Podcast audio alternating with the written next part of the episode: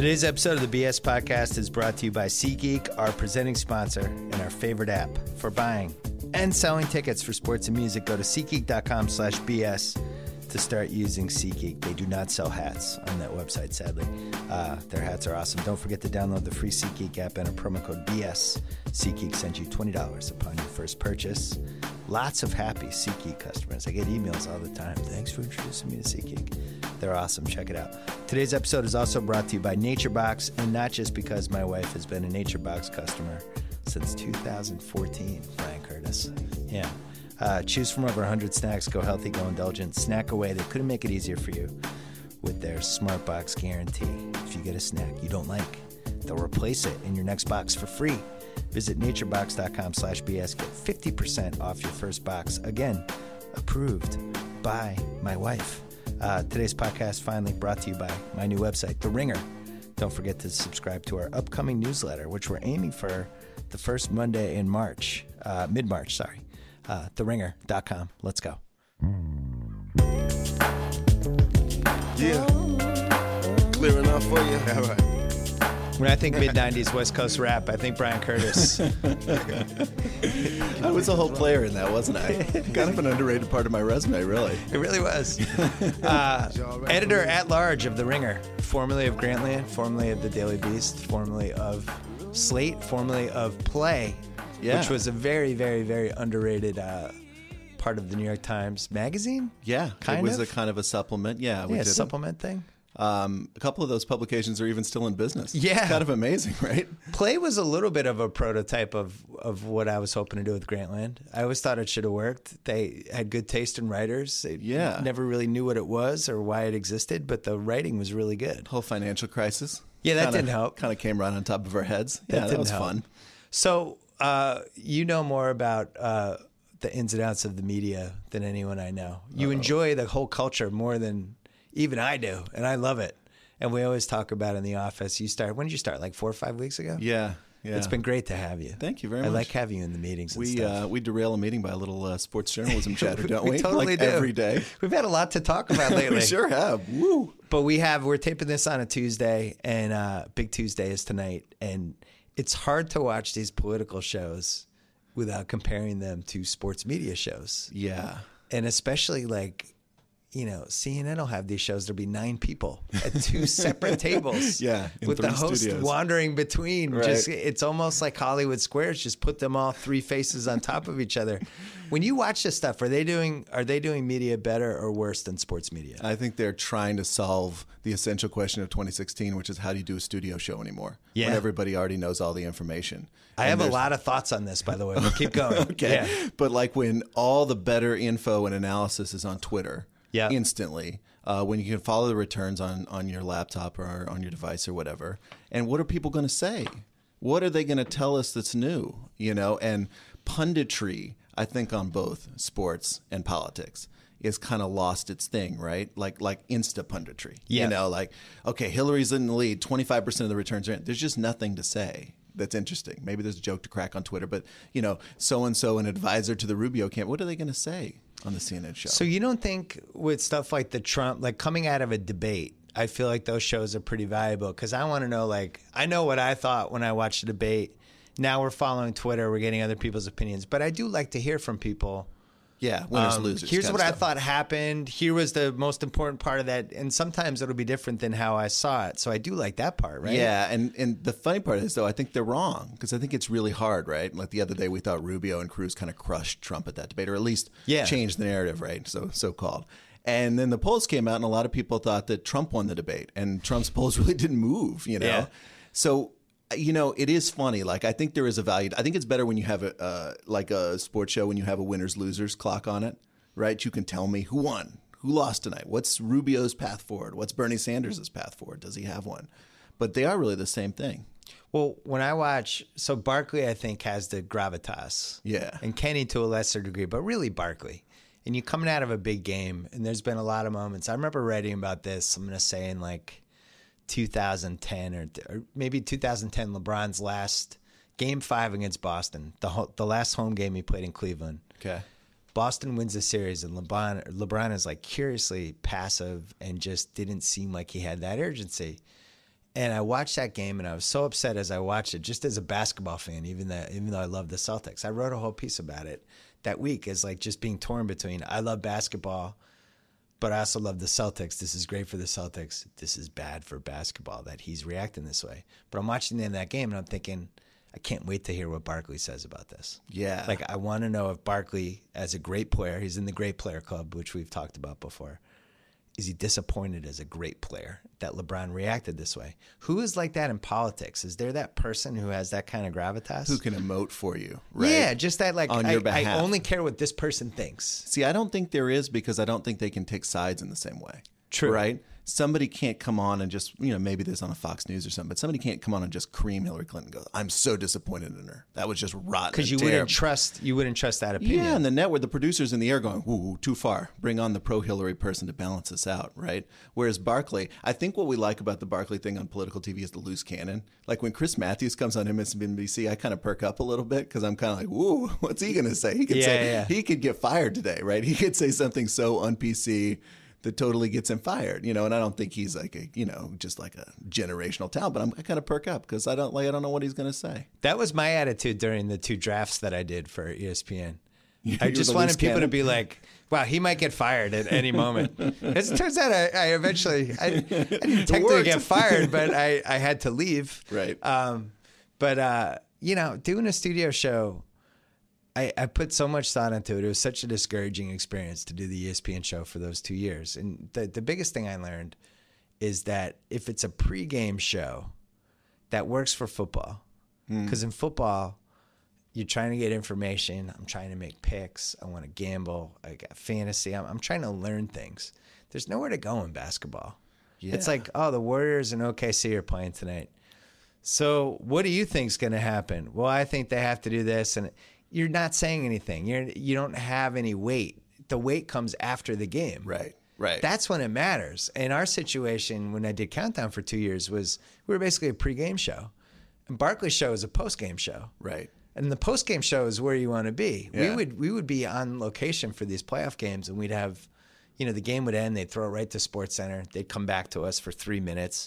You'd have to race to make your forty second point, but it wasn't. You weren't like digesting the game. Yeah. And I think that's the advantage that people don't realize that TNT has, other than the fact that Barkley is the best studio guy of all time. And that was the genius, right? It's just to never pull the plug on the show. Right. It's a post game show that turns into a late night show.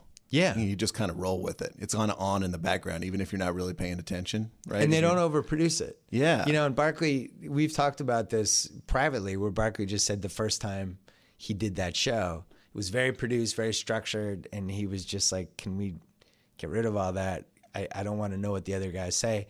And now they're very careful about. Um, I don't want to know what you're saying. Don't tell me. Don't tip me off. Ernie's the best at that. You need a host that's just super comfortable with being able to ad lib, roll, kind of knowing to move in and out, kind of knowing to nudge people a certain way. And that's why he's the best. but it's not overly polished. Right. Like some of the pregame hosts are. We're in this segment, we're out of the segment. Who can kind of let it breathe a little bit? And that was, you know, that was my most discouraging thing about doing Countdown for two years was how how overproduced it was, and how just because that's the ESPN DNA, which is just like everything's got to go from here to here to here, and set this up, and we have this rolled package that we did, and you got to do. So when you bring up that. You know, you're going to throw it to the greatest power forwards of all time because we spent two days working on this pre produced package. Now we cut away, and now here's this graphic. And it was almost like doing a play. and we would rehearse, we'd basically rehearse the whole show before we went on TV. I knew what everyone else was going to say. The setups were made in a way that they knew what I was going to say, and it wasn't. It wasn't like freeform. That's why the draft was so much fun. The draft is like I don't know what the fuck's gonna happen. Right. And this is how both kinds of TV have changed, by the way. We used to want slickness, I think, or that Yeah. was what was rewarded by media critics in the in the newspapers back Right. when we were youngins. Now I think it's we want people that know stuff. You know, Yeah. that have opinions, have like informed opinions, or really know stuff. Like we want the kind of shaggy expert. In political terms, this is why Chuck Todd replaces David Gregory. Chuck Todd doesn't look like a TV person, but we think we Twitter people and people who follow politics think Chuck Todd knows stuff. And he's it. a very good interviewer. Yeah, he I is think. really I think his questions are excellent. I've been watching Meet the Press a lot these last few weeks. He's good questions. Yeah, which he's learned. I mean, Yeah. he used to be the kind of guy on TV in the morning when I think he was at Hotline on C-SPAN. You know, like oh that guy. You know, and Yeah, then he had the goatee and you know, Right. But It's he's kind of the new generation to me of of that. Right. He's the kind of slightly, you know, not quite as telegenic, but he knows stuff. Right. And he's, you know, I, I was watching on Sunday and Cruz, he's doing the whole mafia ties thing with Trump. and he throws that out and then he move, you know, he's, he's just kind of throwing it out there, but not backing up. Yeah. And Todd interrupted him. He's like, well, wait a second. You can't throw that out. Like, what's your evidence? And then Cruz had to answer, and he did answer it. He had answers. So that was But good. it was good, but it, it was refreshing to see somebody be like, oh, wait, hold on a second. You just said, you just kind of insinuated he had mafia ties. What does that mean? Yeah, exactly. It's been an amazing week, right? With uh, Rubio insinuating that Trump peed his pants at the debate. That was kind of a Yeah. one landmark moment in politics, right? I also thought of this another way. It's kind of like sports. Is that we want it politics to be a battle to the death, right? The fate of the country is at stake. We want you to compete, Rubio. Why are you Yeah. letting Trump insult you? You go out there and show him. And then when they do, when they get into berserker mode. Um, it's kind of like Richard Sherman, Erin Andrews. Whoa, whoa, whoa! Yeah, this is what it's like. Oh, wait! Yeah. And we as media, we recoil. Uh oh. Oh, they mean it now, you know, and oh, but you're supposed to be polite. We want you to really compete like your life's on the line, but we also want you to be really polite. You know, politeness is important to us too. I thought that was kind of funny. Why do you think somebody would want to host a debate? I think that's one of the all-time no-win jobs. Uh, Mr. Trump, please. Mr. Trump, please, please. Mr. Trump, please. Your time's up, please. It seems like you totally just, thankless. you just like everyone who does it comes off terribly. and John Dickerson of C- C- CBS, have you seen him? Yeah. yeah, he's kind of the star of this cycle. Yeah, he's he's gotten the laudatory profiles, and he comes from print, which I think makes print people happy. Yeah. you know, like he wrote for Time, he wrote for Slate. Oh, he's a smart guy. You know, and I know John a little bit, and he is a smart guy. But it's just- Journalist DNA. Yeah, I just don't. I've never seen a debate where I thought the moderator did a very good job. I think it's a no-win job. No. It's like doing the pregame studio shows. especially with Trump. What Yeah. do you do? Like, what? What's? How do you keep Donald Trump in line? How do you get Donald Trump to answer a question rather than kind of bullshitting you for, you know, five minutes and then going on to the next thing? It is the the biggest problem for me with political media, and this is why I read. You almost have to read through a lens, right? All right, what's your objective with this piece? It's a little like what sports media used to be like, Yeah, kind of before the internet started calling people. I mean, I have columns, 2001, 02, 03, where, you know, part of writing a column was to go over the top with the angle. You know, it's like, I remember writing columns about Manning and the Colts where it wasn't balanced. It was just like, this guy's a choke artist. And then eventually, as the internet rolls along, you'd be like, yeah, you, you got to balance that a little bit better. I think the advanced metrics stuff kind of really helped. sure. That's Um, another way, by the way, the the intrusion of advanced metrics into politics. Right? Nate Yeah. Silver changed Yeah. the whole game. Right? You know, storylines that were totally fake uh, got blown up all of a sudden because Nate could be like, actually, the polls didn't change at all. There was no Rubio comeback. right? You know, it's it's just, actually the polls between this week and this week didn't change at all. I think it, it totally affected what a lot of old school writers were doing and kind of getting by with. Yeah, Nate had a huge 2012 victory lap. What's interesting this time around is he was dead wrong about Trump. Like Right. he, and I like Nate, and you know we've had a very good relationship over the years, but he just misread it completely. And most of his pieces were like, "Don't worry, Trump's going to fade once guys drop out of the race." It's, and then it's like, no, actually, he's not fading. And when he was challenged in 2012 by the conservatives saying, Your polls are wrong, Romney's going to really win, all the lefties rushed to Nate's side. And now the, all the lefties are enjoying Nate take a bath on Trump, by the way, on Twitter. Yeah. That's kind of a funny. Funny byproduct. This, like, I guess, because he's now in his third cycle, and it's okay to, you know, he's too popular, right? Or we're going to poke at him, and he was wrong about Trump, you know. And But as our friend Charlie Pierce said, he was like, "Look, this kind of election has not happened since 1896." And I, I can't even remember the guy, Bryan.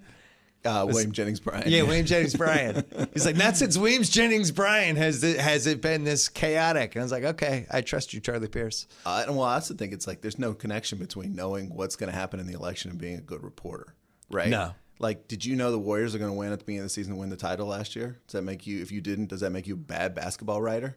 Well, last year I bet the last year I bet on the Warriors. Okay, but this but this year, no, no, no, hold you on. had good odds, right? Had good odds. Thought they were, thought Steve Kerr, but this year, um, I thought the Rockets would win the most games in the NBA. Yeah. Yeah, you're going to be wrong a lot. Does that make you a bad basketball writer? Yeah, I think it does actually. I know Tate looks down on me You for willing it. to endorse that? Yeah. I mean, he's seriously. smirking over there, I backed I backed the worst chemistry team ever. saying the Warriors are going to cruise to a second title isn't really very fun. That's not a very fun column to write. Saying so and so team's going to win the regular season and then lose to the Warriors, but that's kind of more fun. I think that's with politics too. The ang- an angle saying this Trump thing is fake. You know, it, it, it- you know, Rubio's going to win. Don't ignore the noise. Like that's a much more fun column in a way to write. It seem, makes you seem smarter. Well, and the the cousin of that is you're better off doing something like that. You're better off. The worst thing you can do is take the favorite. You know, like for instance, Sal and I really liked uh, like the Broncos as the underdogs in the Super Bowl. And I was like, I'm taking the points, but in the last second, I was like, I'm, I'm going to pick Cam to win in the last. mi- What I should have done is said, the Broncos are going to destroy the Panthers. You just go out on a limb, Yeah. and it's like wh- what a one in five, one in six chance. But if you're right, you look like a genius. Yeah. you know. And political writers like sports writers only tell you about the only remind you of the predictions that came true. They forget about the uh, the nine out of ten that they missed. Oh, right? totally. By the way, this is another thing you mentioned Super Bowl. The Cam Jeb Bush. Uh, political writers got really excited when Jeb Bush said after South Carolina give his classy. Uh, you know, speech to get out of the race, or Marco Rubio after uh, New Hampshire said, "I ate it in that debate. It was my fault. It'll never happen again." And in a way, Media that's, loves that. That's the concession speech they wanted Cam Newton to give after the Super Bowl. Sports writers wanted Cam to give, right? Yeah. You know, yeah, like we value, you know, when you're a loser, coming out and being classy and really owning it. You know, if Marco had said, I didn't do anything wrong, I finished fifth in New Hampshire, but it's the media's fault, like, you know, we would have we would have piled on him just like we piled on Cam. Well, in sports, you also have the people that butter up the media correctly are always treated more fairly. Yeah. And this is something you and this is a little game that you and I love. Like, who butters up the big the big ticket reporters and all that stuff? And so, like the Peyton Manning thing, it's easy to see who his sources are, right? Oh, yeah. Anytime something's happened to him, he's Schefter has information on something the next day. Schefter's the most wired in NFL reporter. Him and Jim Nantz have the same agent. Um, Chris Mortensen, who's now recovering from uh, from cancer, but back in the day, like that was somebody Peyton went to, and he just had all these different people. So when something bad happens to Peyton Manning, like this whole uh, HGH thing, it's it's like a race to poo poo it and throw it aside, and and Let's let's slow down here, right? Yeah. and I, yeah. I actually think Brady has made a mistake over the years, not kind of throwing little morsels to those guys. Because when Deflategate happened, those people weren't covering covering up for him like that. yeah, he doesn't have a guy in the same way. he does doesn't. He doesn't. He has a couple local guys, but not.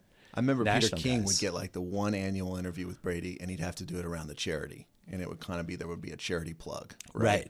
Like best buddies, I can't remember what the name of his charity was, but that was the way Peter got Tom Brady, and that's how you know a guy's kind of cut off, right? Like even there's not even a bat phone uh, to Oh Peter yeah, King. and Manning's the opposite. Manning works that really well. I think Mickelson works stuff well. Like there's people out there yeah, that, that know how to play one. the game. Yeah, you know. And in basketball, LeBron has all his people. Yeah, You know, he's he's got. I mean, we know who they are, uh, but that's that's how he does it. And like right now is a situation where somebody could write a, a really damaging piece about LeBron, just what a, what a huge mistake he's made and how he's screwed, because the Warriors, somebody in the West is winning the title this year. LeBron's not winning with that team. right.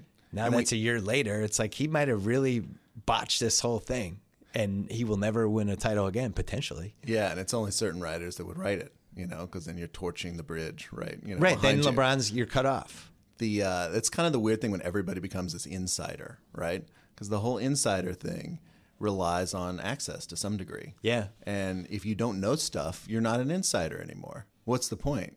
You're not you're not getting by on your literary chops, right? You're kind of getting by on tweets and information and knowing stuff. I noticed when I started doing Countdown that first year, the way the stars and the people around them um, interacted with me was completely different. I had I had a lot more clout. You on TV. Yeah, just being on that show and being, you know, I was basically the white guy on that show. It was like, oh, the white guy from Countdown. Like that's who I was. I was with Magic and Jalen and Wilbon. It's like, oh, the white guy. And with, you know, Name the Star, I, I had a little more sway. It was like I had weird a weird credibility. What was my credibility? It wasn't changed from the year before. Right. And But was- I had a platform and that so they were like, oh, we gotta there's that guy, we gotta manage him a little bit. And there are probably fewer people watching you on TV than reading your Twitter feed, right? Like you hit. you Oh, know, yeah. But they don't. They're still in this old media world. By the way, new power today on television is power in sports writing is the ability to read your BlackBerry on television. If you're shown as Yeah. an insider reading your BlackBerry on camera, which is the worst TV of all time, that means you're truly powerful. Like only a few guys, Schefter, Woj, you know, there's a handful of people that can kind of do that on TV. When I see that, I go, oh, that guy, that guy's got some juice. He's so wired in, he he's on live TV. he and can't be bothered. and this Blackberry is more important. Stuff's happening. I was like, hey guys, sorry. He can't be bothered by the cameras, right? He's. There might be news breaking, blowing up his uh, BlackBerry at the same moment. That's a good move for young reporters. Should be to uh when they're like oh like Haberstroh. I love Haberstroh. Yeah. When he goes on Mike Mike, he should just be like, hold on guys, and just or the Rachel Nichols show, right? Oh, yeah. just kind of be looking down. You know, Rachel's asking quick, kind of like, "What?" Look up. Did you ask me something? wait, what just happened? By the way, the lines about around these athletes are so defined now that when Woody Paige breaks a Peyton Manning scoop or alleged scoop this week, you know, he said he was retiring. We all go, "Uh, never mind."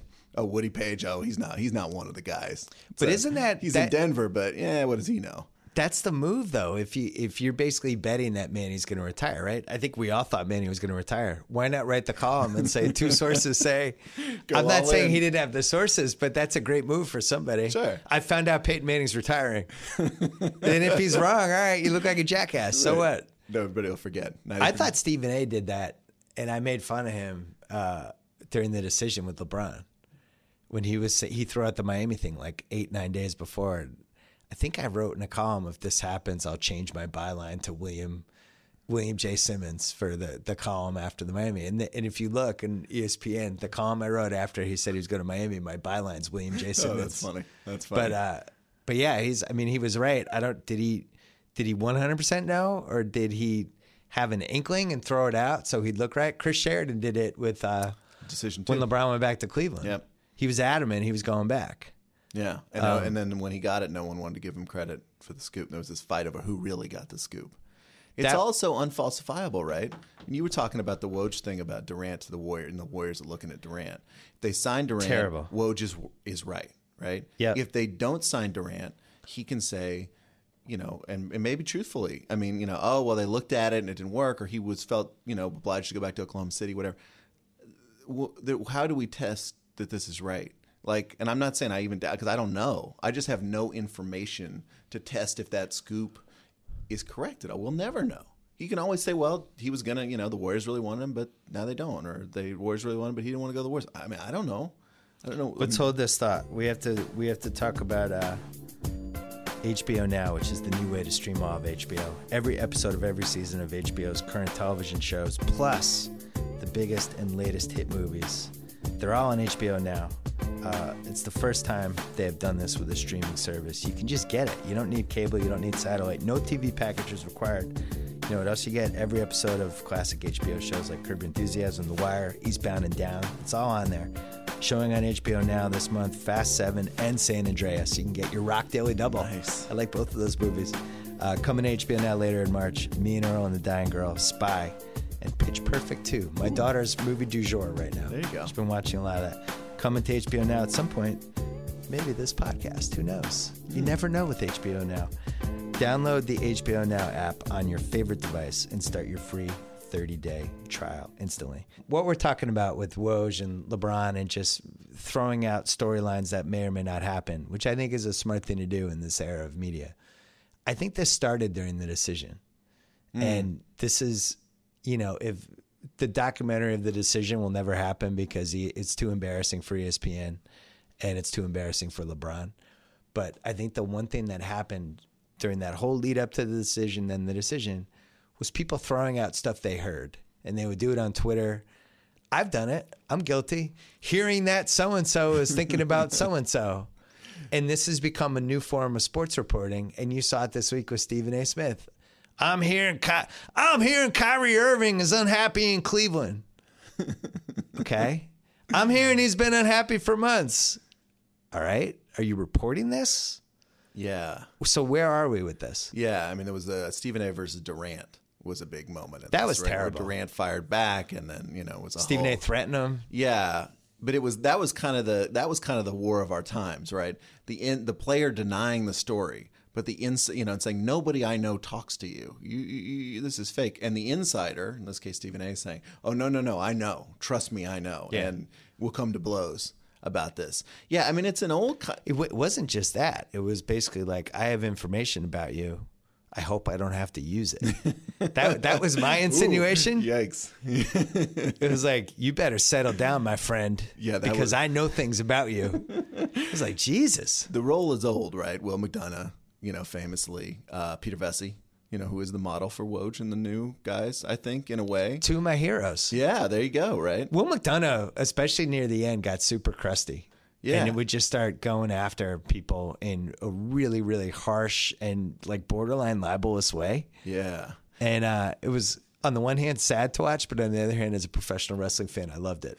Because he was the ultimate heel. It, well, it was the Lisa Olson thing, which was an absolutely terrible story. I was gonna say. but it turned into the Boston Globe versus the Boston Herald, and that's when Will McDonough like kind of lost his mind. Right. like just just throwing like grenades at the Herald staff, and And, he had his guys in the league, right? He had his He had his man. agendas. He had his guys. But He he, was powerful, dudes. and people were afraid. And by the way, both Vecsey and McDonough, you know, people say, "Oh, the insider thing is new with all this power." Both Vecsey and McDonough were on TV, which at the time was, you know, if you were a sports writer on network TV, that was big. And know? what McDonough did, this was one of the last great pre-internet journalism moments, was McDonough's role in the Kraft Parcells Parcells leaving New England. Yes. and the stories that he wrote that were totally swayed by Parcells and his side of things, and actually him being involved in the story. Like he genuinely was involved. Yeah. He had information that he withheld and wasn't sure whether he should say. And then, but, but it was, I don't remember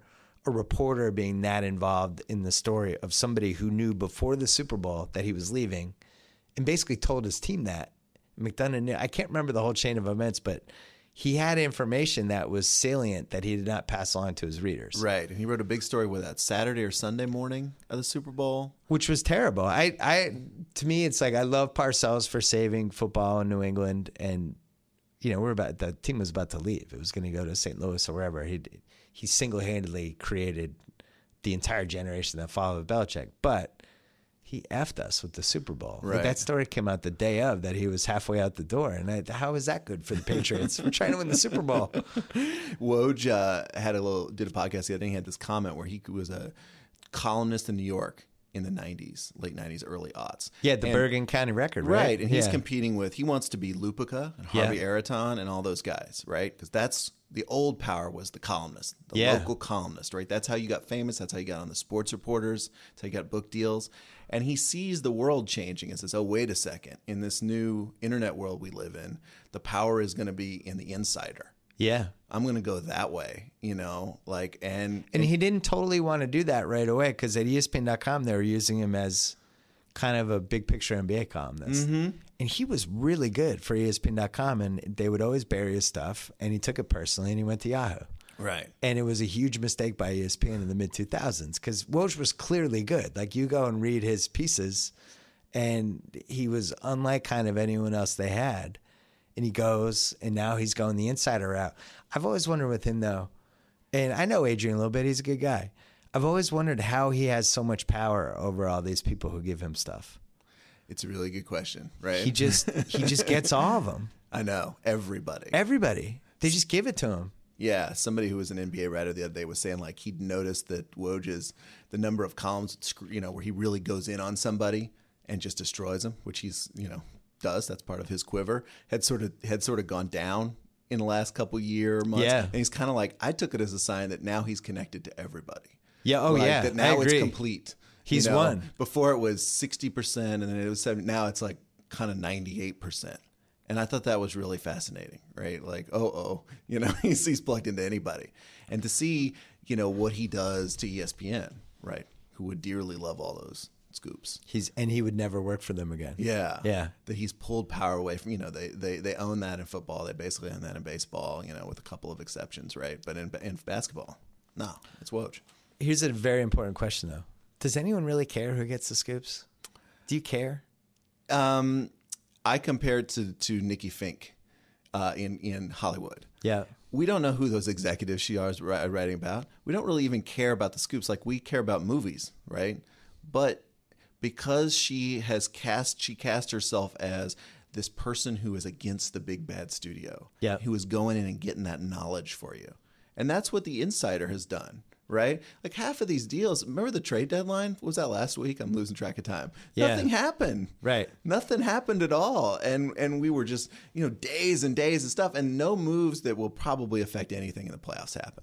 But the this idea that we're behind the curtain and that there's this big bad Death Star of the NBA, and this one guy or or woman is going in and getting it for us. I think we like. I think it's almost a romantic figure now in sports writing. You know, like we we look at that guy and say that that guy's working for us. He's not working for the man. He's working for us. Yeah, Woj became a cult hero the last couple of years. I remember somebody wrote a piece about just watching him at the draft, just watching him on his BlackBerry for five hours. It's Yeah. like, Can you imagine somebody doing that about like Dick Young? No, no. You sent me the NBA Finals last year before Game One, and I was looking, and Zach Lowe was here. And of course, Zach's talking to the assistants because he knows everybody. Zach knows everybody. Mark Stein is, is standing on in front of a TV camera, getting ready for a stand up. That's Steiny, right? Yeah. And then there's Woj, kind of over on the side, and it was Yeah. it was kind of like Ops. NBA power in one tab, NBA journalistic power Yeah. in one tableau. And I was kind of like, oh wow! And of course, I'm sitting there, and everybody's just walking by. No one knows who I am. But those three guys were kind of the those are the three options, right?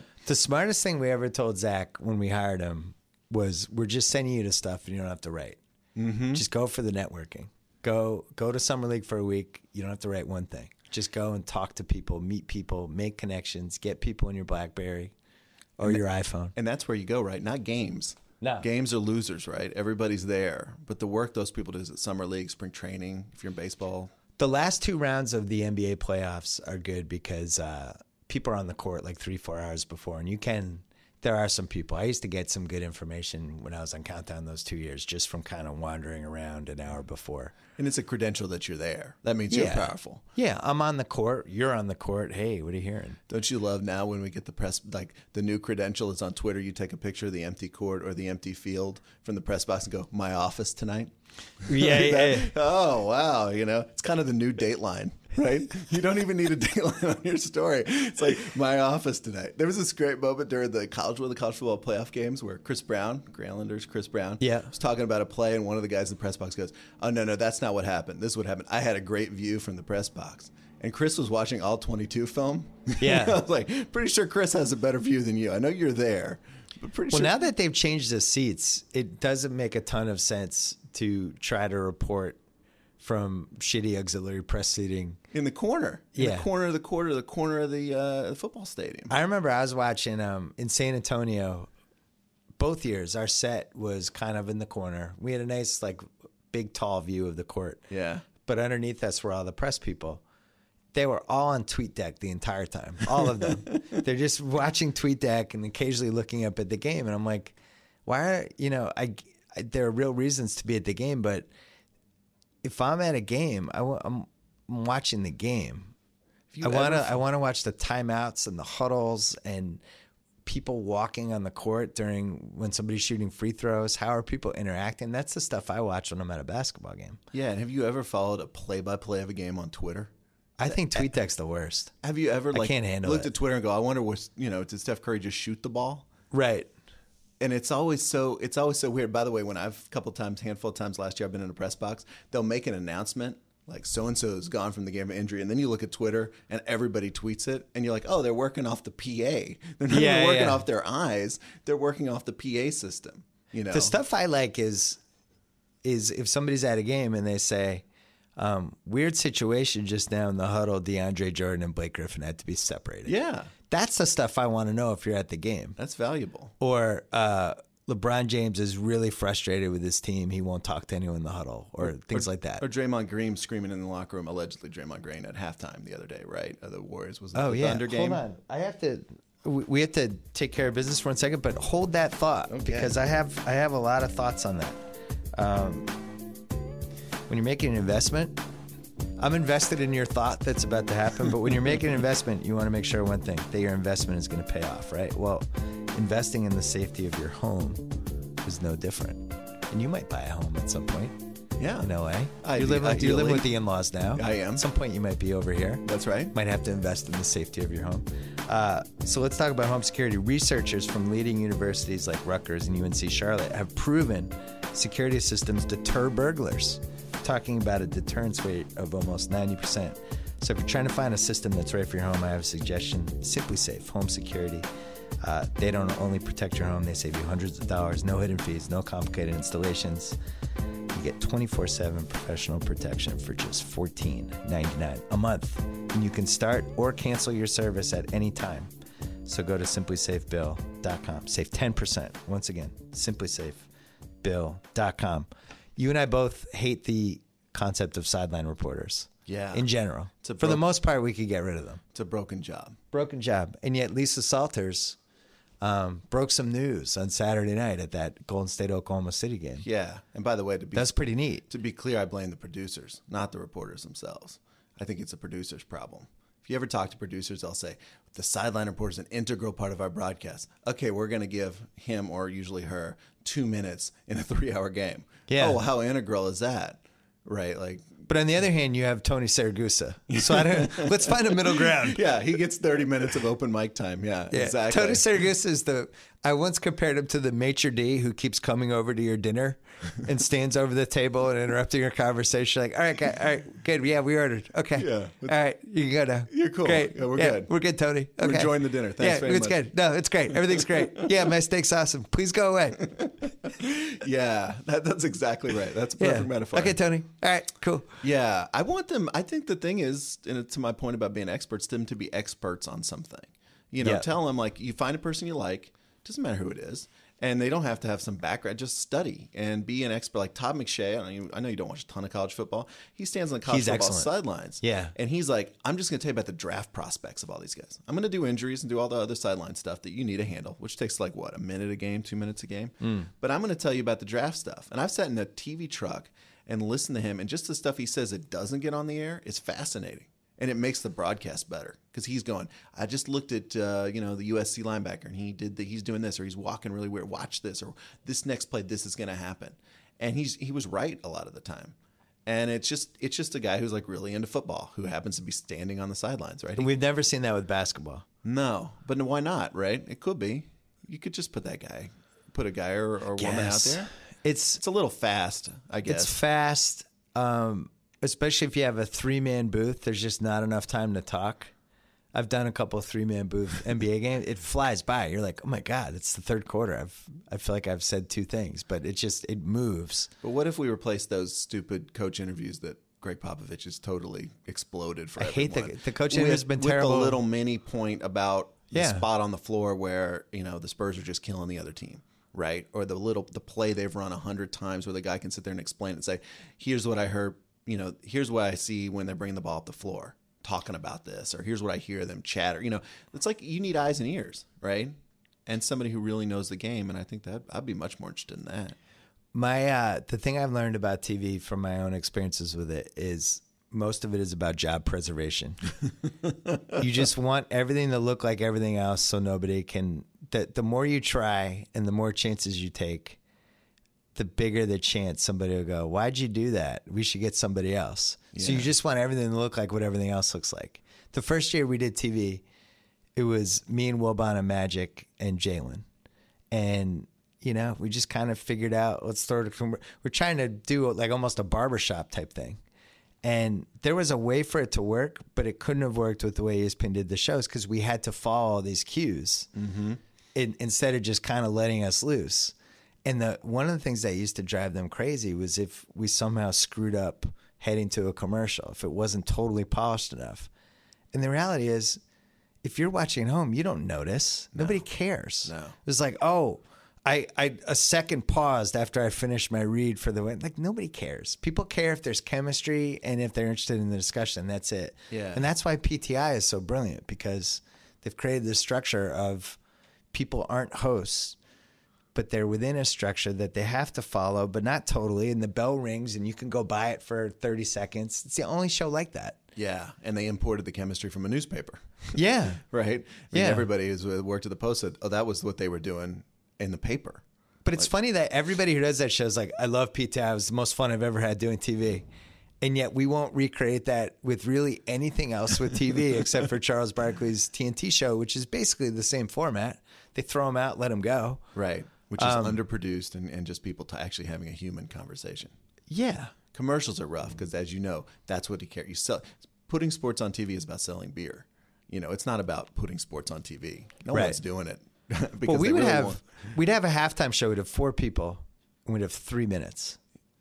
So, especially if you have a host, because any host that does a studio show is going to want to grab 35 seconds at the top to do like a very long before they throw it. Sure. So, but in the first year, we didn't have a host. It's still three minutes. If you make a point, it's about 30 to 50 seconds, right? So if, if Magic goes for a minute, now there's two minutes left. And you're listening to the guy, but you're also doing the math in your head. Yeah. And you're thinking, like, when the ball comes to me, I'm talking. I'm just getting my point out. I got my Tim Duncan point. I'm plowing ahead with it. Right. And what happens is it's just four people taking turns giving a 45 second speech, and then you go to commercial. And that's not television. It's like three ball hogs. Right. Yeah. It's like, all right, you shoot this play. I get Next play, shot. I'm going to shoot. Yeah. And there's no interaction. And that's why the TNT, I always marvel at it because they, they have the long monologues, but they also have the interplay. Yeah. And that's so, it's so hard to do. It's so hard to get the hang of. What you're talking about too is the exact thing the podcast is doing to sports radio. Yeah, And it hasn't kicked in quite all the way yet because podcasting is still relatively new. Yep. But you listen to sports radio now, and I grew up listening to it. I know you listen to it, and it's too slick. It's too produced. Uh, there are too many. There are no real interactions. You know, rarely there's not. You know, It's hollow. it feels like it is, and it feels like then you listen to a podcast, you're like, oh, this is like human speech. Yeah, yeah. this is how people talk to each other. Yeah. Isn't that it's, funny? It's tough to do. It's tough to have a good conversation in nine minutes about anything. Yeah. And I think this is something that, you know, I've been thinking about this a lot with the TV show I'm about to do, but also like you watch late night and these guests come out and they, well, the audience applauds, guest walks out, shakes hands, sits down. That's 40 seconds. Hey, so, uh, so what have you been up to? And then that's another 30.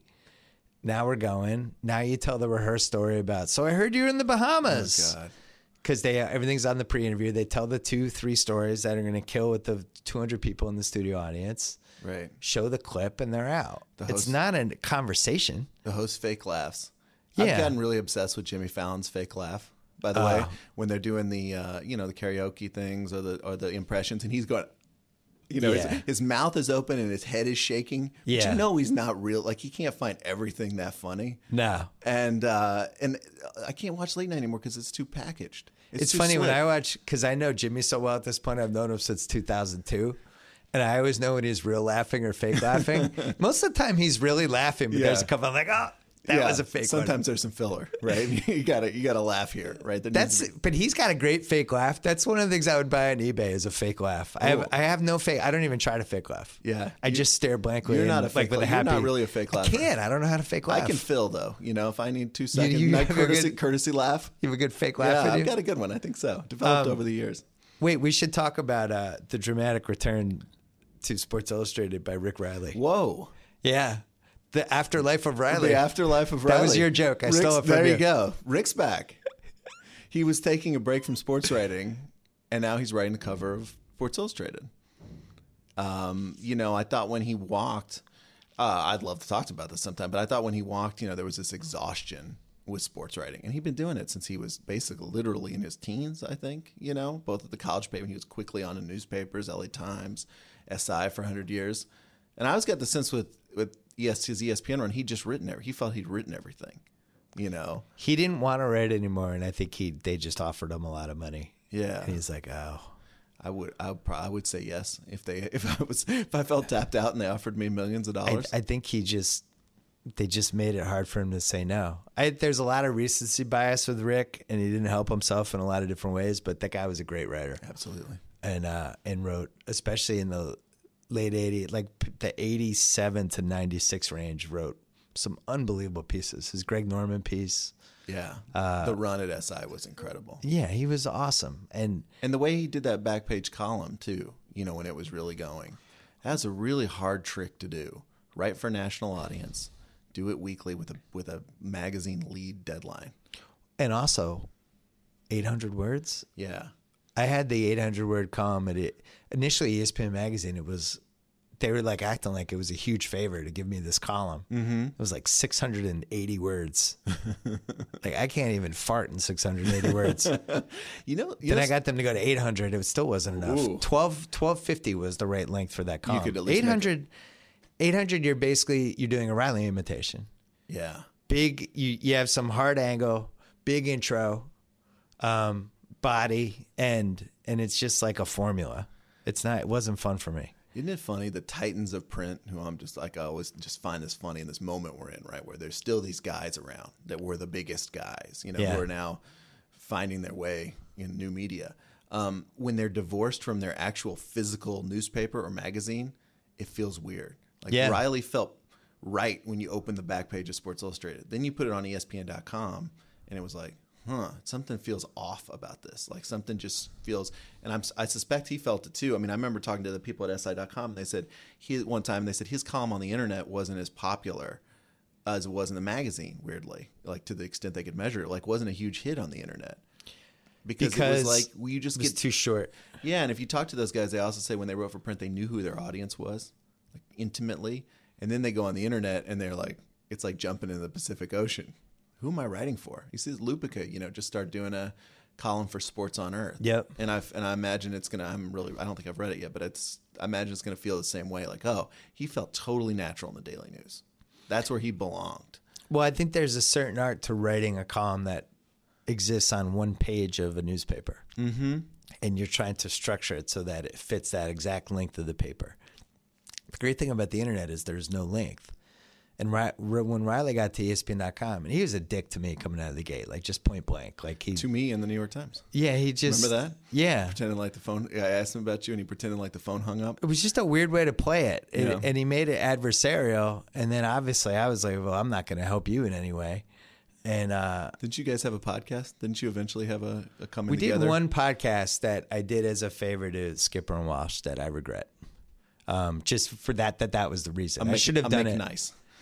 Yeah, it was like this was a big issue for them because people were making a big issue out of it, and the reality was I didn't do anything. Like Reilly came out of that piece, and he was basically like, "The people write too long on the internet, and I'm gonna bring it back to where it should be." And it's like, "Fuck you, dude! like, who, who are you?"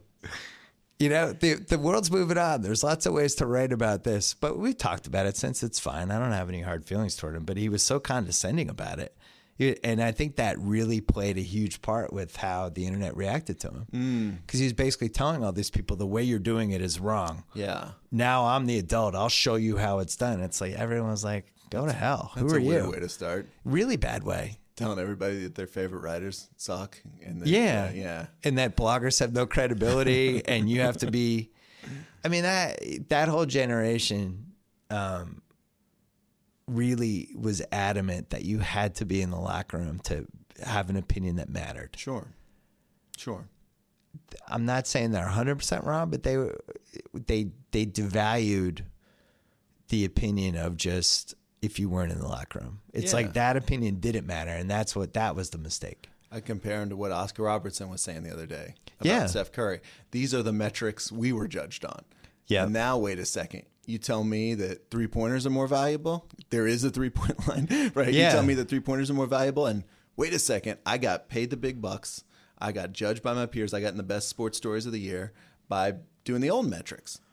The world told me those were the metrics. Go into the locker room, write a negative column, and go in there and Facing get the guy the next day. reamed the next day by Yeah. that guy. You know, coming to you know almost coming to blows, having to be separated, and and the world changes. I have a lot of sympathy for that. You know, because Yeah. I don't I don't excuse the sneering attitude toward the web because it's just stupid.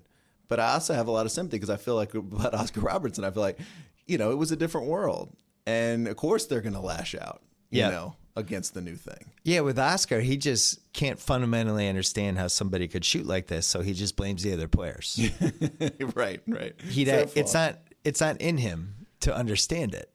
You know, if if I watch somebody write, you know, twelve good sports columns a week with twelve different great angles, I'd be like, "What's going on here? What is Yeah. something you you'd instantly look for a reason that it couldn't be true?" Yeah. And I think that's what happened with him. It's like this guy's why is he making all these shots? It's everyone else that they should guard him harder. And it's like, no, actually the game's evolved. Yeah. People are good at shooting threes. But I think with uh with the internet, um they're not wrong about it's good to be in the locker room and good to talk to people. The the big difference though in the last 15 years is what access am I actually getting from the locker room? Right. basically, and I'm not going to name the NBA teams or the writers, but you know who they are. They're they're freaking extended PR firms for the teams now, Yeah. and you're seeing you're seeing this over and over again now, where they, they it's very very very skewed toward the player and the team that the guy is covering. All the coverage you're reading. When's the last time you read a hard piece about anybody? Exactly. And it's like you read it as not journalists shirking their duty to go in the locker room, but as rebelling against the lack of access that they would have gotten had they gone into the locker room, right? Well, you faced this with the OKC piece. Yeah. you wrote a whole piece about how OKC was handling the media, and that was Handle- probably handling is a good word. handling. Yeah, yeah I was generous. uh, Glad handling, Yeah. but uh, it's you know it's like Durant and Westbrook are, were babies a lot of the times, and I think is, everyone enabled him. He's a huge baby. I mean, it's like finally people. I think the scales are dropping from people's eyes, right? And I think that I think People the, got so upset about your piece, though. I was oh my gosh. The team was furious. It Uh. was like, "How dare you lift the lift the cape that we've carefully placed over this whole situation?" that we've yeah, uh, seriously. It was really funny too because all these NBA, national NBA typewriters were really cheering me on when I read it. Oh my God. Like, Oklahoma City's terrible. You know, this is Yeah. this is a, a really bad place to do journalism. And as soon as it the uh, piece came out, they would go on national radio shows and they'd get asked about. it. And they go, "Oh well, you know, I, you know, I agree with some of what Bryan said, but some of it was overstated too." And I was like, "Okay, cool." You Right. get- you got your access to worry about. I understand, but it was it was pretty funny. they are notoriously the worst. Yeah. Um, And it is not even a competition. They're Yeah. the worst. Everyone hates dealing with OKC. The players are babied. Um, they, it's just like you saw, like uh, not so coincidentally, after you had that access, there was there was um, a piece about Russell Westbrook on SI with a lot of Russell Westbrook access. And I don't think it was a coincidence. Yeah, watched him do charity work and everything. yeah. You know, Here's Russell doing some charity work. I'm sure the OKC reporters would have happily taken that had it been uh, offered them. Funny how that works. It, I- I mean, it, let's say you're covering one of those teams. Are you going to write a piece about like really killing Draymond Green for being unprofessional on Saturday night Yeah. and risk not being able to have any access to him for the rest of this season? No, you'll wait uh, until he's traded or, or retires, and then you'll dump it. This is my new favorite genre. The Reggie Jackson. yeah, that's a good one. Or the uh, but Blatt got some of that the other day. LaMarcus Oh, Aldridge yeah. in Portland, and I call it the "Now They Tell Us" column. Yeah, yeah, yeah. Yeah. Oh, wouldn't this information have been happy for to know when he was playing for the team? Reggie Jackson was a great one. They Yeah. traded him and like his body, I don't even think he was on the plane yet and he just got crushed. Yeah. And as I think I wrote in that Oklahoma City thing, you know, it was like he was the one sticking up for the writers. When Westbrook would yell and, and uh, yell at them, you know, he'd bring over the chair and say, "Here, use my chair." You know, Right. that was telling. but he was the bad guy. Okay, great, gotcha. Um, we if, where can we go with Steph Curry as for media coverage at this point?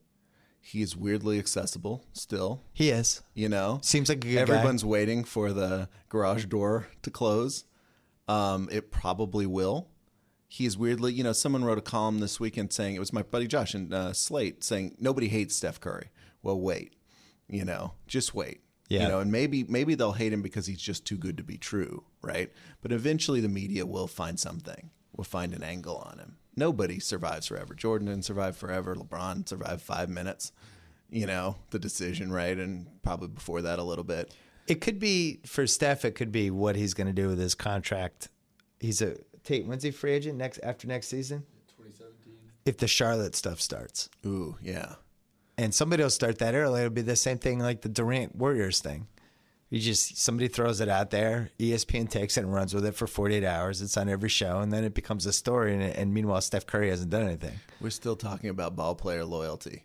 Yeah, 40 years after NBA or MLB free agency, you know, like we're still mad. We still get mad, you know. I think it's in play that he could go to Charlotte. I don't think it's going to happen, but I think it's something that at some point he's going to be at dinner with his wife if they win back to back titles and be like, "Hey, if we win three in a row, would it be weird if I went to Charlotte?" I mean, I personally think you don't leave a great team. I don't. There's nobody has ever done that. Yeah. I don't. People leave bad situations or situations with dead ends. Like Kareem left Milwaukee because Milwaukee was fading and it wasn't the place to be. Shaq left Orlando because of Penny, and Yeah. LeBron left Cleveland because they had mismanaged the team and he saw the writing on the wall and wanted help. And, And he was right. and he was right.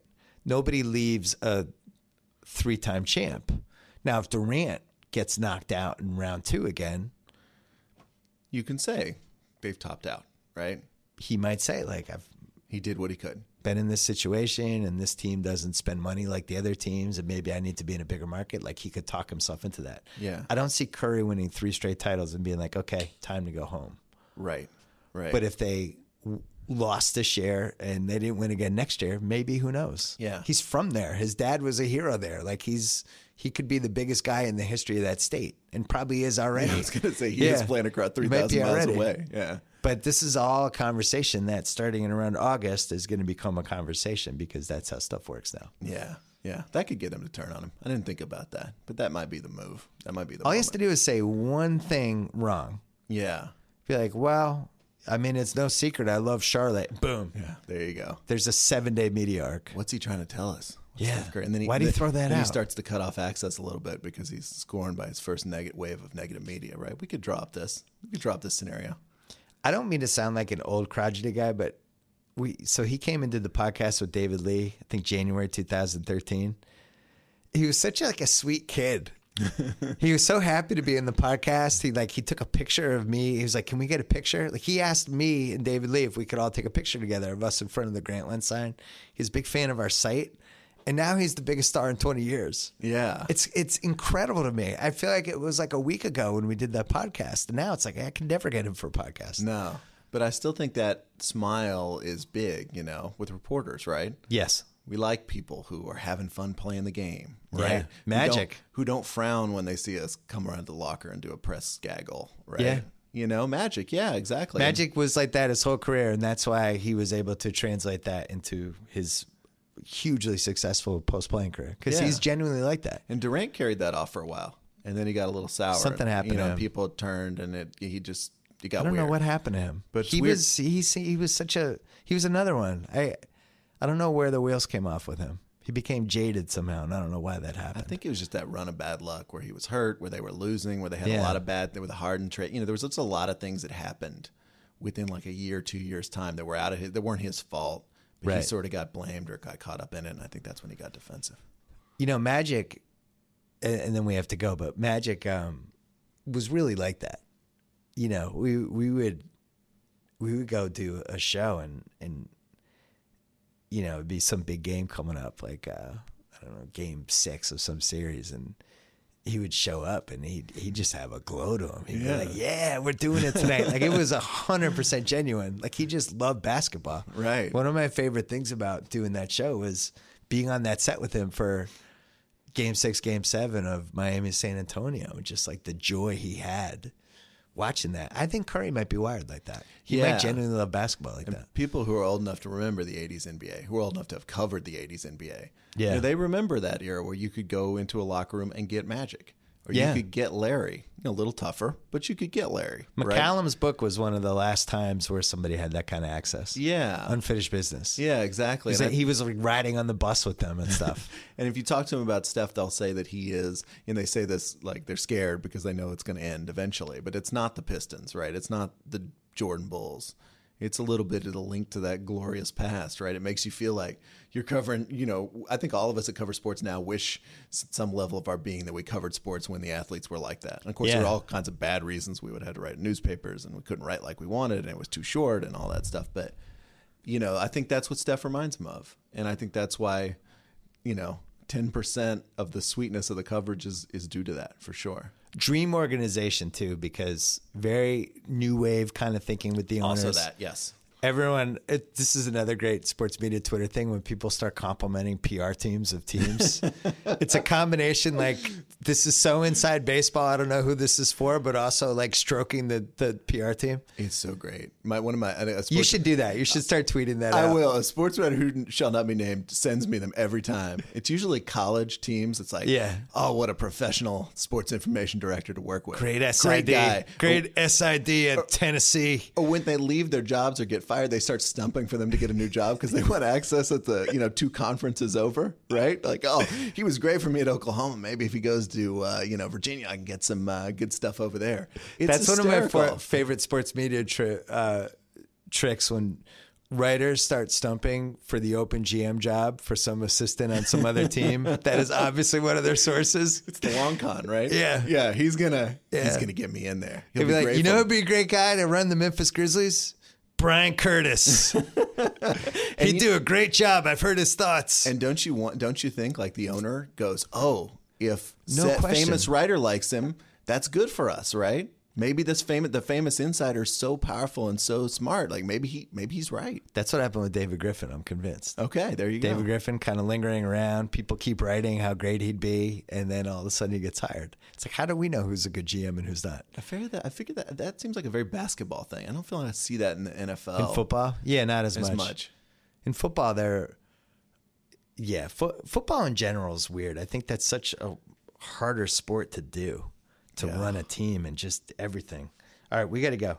Uh, thanks to HBO Now. You don't need cable or satellite to watch HBO anymore. Download the HBO Now app. Start your free one month trial today. San Andreas, Fast Seven, Pitch Perfect 2. Uh, every episode of Last Week Tonight and Ballers. It's all on HBO Now. Download that app ASAP. Thanks to SimpliSafe, they'll give you 24 7 award winning protection for just $14.99 a month. No contracts, no hidden fees. Start or cancel service when it works for you. Uh, for home security you can trust, go to simplisafebill.com and save 10%. Remember, security systems deter burglars at a rate of 90%. Thanks to SeatGeek, the presenting sponsor of the Bill Simmons podcast and Channel 33. Don't forget to follow The Ringer on Twitter, at Ringer. And don't forget to subscribe to our upcoming newsletter at theringer.com, where Bryan Curtis will be writing. I'm excited. Boom. This is going to be great. I'm I'm so We're, excited. we're so with the we've had so much fun planning and talking and all kinds of stuff. Oh my all of us are just so jazzed. Oh, by the way, we should mention you you might have a media podcast at some point. I might have a media podcast. Ooh, good tease. yeah, Yeah, we'll you fig- might do that. We're gonna figure that out. too. Interviews, all kinds of stuff. There we It'll be go. Fun. All right, talk to you soon. We about this bitch. Anytime y'all want to see me again, rewind this track right here, close your eyes, and picture me rolling.